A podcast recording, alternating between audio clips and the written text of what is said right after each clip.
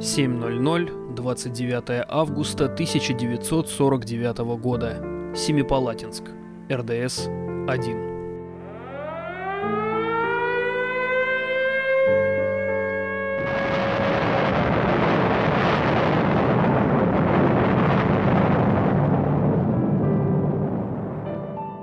Именно эта дата стала точкой отсчета, когда СССР включился в ядерную гонку. Но сама ядерная программа СССР начиналась гораздо раньше. В 30-х годах стали проводиться все союзные конференции, посвященные вопросам ядерной физики, последняя из которых была проведена в 1940 году, где был предоставлен доклад Курчатова о делении сложных атомов. Параллельно этому в 1939 году на стол 32-му президенту США легло письмо, подписанное самым известным физиком-теоретиком первой половины 20 века Альбертом Эйнштейном, где настоятельно предлагалось строго следить за своими запасами урана так как весь уран, добываемый на тот момент в Чехословакии, был в руках Германии, а последняя отказывалась его продавать. В 1940 году двое физиков Фрин и Пайрлс написали свой меморандум о создании супербомбы, основанной на ядерной цепной реакции в уране. И именно он попал в руки председателя комитета по противовоздушной обороне Великобритании, что привело к ускорению работ по созданию нового сверхоружия. Но осознав, что сил и ресурсов Англии не хватит, было принято очень сложное решение. В том же году британский посол в США лорд Лодиан в письмо Рузвельту уведомил его о готовности своего правительства поделиться с американцами военными секретами. Таким образом, в США был сформирован урановый комитет. Поставленный во главу проекта директор института Карнеги, осознав масштабы проекта, немедленно связался с наиболее компетентными учеными. В списках значились такие светила науки, как Ферми, Геллер и другие. Когда все нужные ученые были собраны, официально Манхэттеновский инженерный проект с самым большим бюджетом в 2 миллиарда долларов, а это на сегодняшний день порядка 32, и руководителем в лице Роберта Оппенгеймера был запущен. 16 июля 1945 года на испытательном полигоне Алама-Горда в штате Нью-Мексико был произведен первый в истории человечества ядерный взрыв. И стоило бы на этом закончить, но ящик Пандоры был уже открыт. Аппетит создателей столь грозного оружия уже не мог утолить ни один полигон, кроме одного, где стоят не манекены – все надежды мира рухнули. Не сдерживаемые ничем, кроме жажды крови, ученые выбирали свою жертву. Ранним утром 6 августа 1945 года над японским городом Хиросима появился бомбардировщик Б-29. В тот день из мира исчезли более 100 тысяч жизней – но этого оказалось мало, и 9 августа погибло Нагасаки, забрав с собой около 80 тысяч человек. Спустя время эти цифры увеличились. Кто-то умер от лучевой болезни, а кто-то от онкологических заболеваний.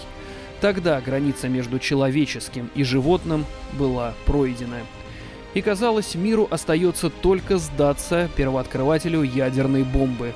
Но были и те, кто не был готов принять такую судьбу. Советская ядерная программа появилась в очень сложных условиях, в отличие от подобной программы США, которая разрабатывалась не в разрушенной войной стране и не скованной нехваткой людей и ресурсов. Стоит отметить, что часть ученых, впоследствии занимавшихся в советской атомной программе, были заняты на других не менее важных проектах. Например, Курчатов в этот период занимался решением важнейших для ВМФ проблем – защиты кораблей от магнитных мин. Другие ученые занимались не менее важными задачами, такими как изучение трофейной техники или разработкой нового вооружения. На возвращение в программу проекта атомного оружия повлияли также поступающие донесения разведки, что английские и американские комитеты стали разрабатывать свое супероружие. В условиях строжайшей секретности в Москве была запущена так называемая лаборатория номер два. Ученые проходили строжайший отбор перед допуском на работу. К маю 1944 года стало понятно, что сил лаборатории номер два не хватает, и Запад вырвался вперед. Для нивелирования отставания нужно было срочно увеличивать штат ученых, начать строительство установки для получения тяжелой воды, а также проводить георазведку. Уже через месяц было получено добро. Август 1945 года ознаменовался кардинальными изменениями в организации работ по проблеме атомной энергии – 16 июля 1945 года США провели первое в мире испытание атомной бомбы, а 6 и 9 августа осуществили атомные бомбардировки японских городов Хиросима и Нагасаки. Тянуть было уже невозможно. С каждым днем США приближалась к тому, чтобы стать монополистом в области атомного оружия и энергетики. Лаборатория номер два в условиях секретности и нарастающего напряжения работает над реактивными двигателями, которые будут обозначаться как РДС-1 – плутониевый заряд, заряд и РДС-2 урановый заряд, и в ускоренном режиме готовят их к испытанию. В это же время в США уже праздновали победу. Многие оценивали, что СССР не может построить такое грозное оружие в 40-х, а когда построит, то у США будет гораздо более широкий арсенал. Такие выражения лишь злили сотрудников лабораторий ИКБ-11, на тот момент уже запустивших реактор для плутония и обогащения урана. Тянуть еще сильнее было уже невозможно, и точку поставили на площадке П, специально подготовлен для этого на территории Семипалатинск-21. Главными факторами были отдаленность от границ и отсутствие населенных пунктов. Это было поле радиусом 10 километров, поделенное на сектора и заставленное различной техникой и строениями. Первоначальные испытания были назначены на 8 утра, но когда все приготовления были закончены, а представители комитета и кураторы программы собрались в укрепленной башне, начала сильно портиться погода. Из опасений, что это может повлиять на чистоту испытаний и опасений за безопасность самой башни, было принято решение перенести испытания на час раньше. Ровно в 7.00 вся местность озарилась ослепительным светом. Через 20 минут после взрыва оснащенная свинцовой защитой военная техника двинулась к центру, имитируя ведение боевых действий в непростых условиях. Уже потом станет известно, свинец хоть и защищает, но не гарантирует стопроцентную безопасность. Взрыв был колоссальной силы, площадка, где был установлен заряд, попросту испарилась. Ранее в эпицентре были возведены постройки для испытаний, практически все они стерты с лица земли. Осталась только воронка. Главной задачей было не столько получение оружия сдерживания, сколько сообщение, что США больше не монополист. Хотя ранее, окрыленные успехами в Японии, американские военные стали спешно готовить планы атомных бомбардировок СССР.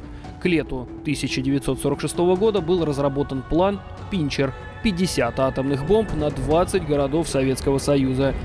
В конце 48-го СИЗЛ 133 бомбы по 70 городам, а к концу 1949-го дропшот вслед за применением 300 атомных бомб против 200 советских городов. Дропшоп предусматривал военную оккупацию СССР силами 160 дивизий американцев и их союзниками из блока НАТО.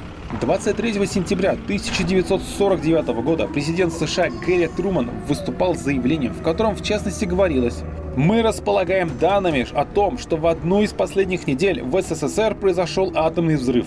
Один из корреспондентов спросил министра обороны Джонсона, есть ли основания полагать, что этот взрыв был первым в СССР. На этот вопрос министр отвечать отказался. 7.00, 29 августа 1949 года. Семипалатинск. РДС-1.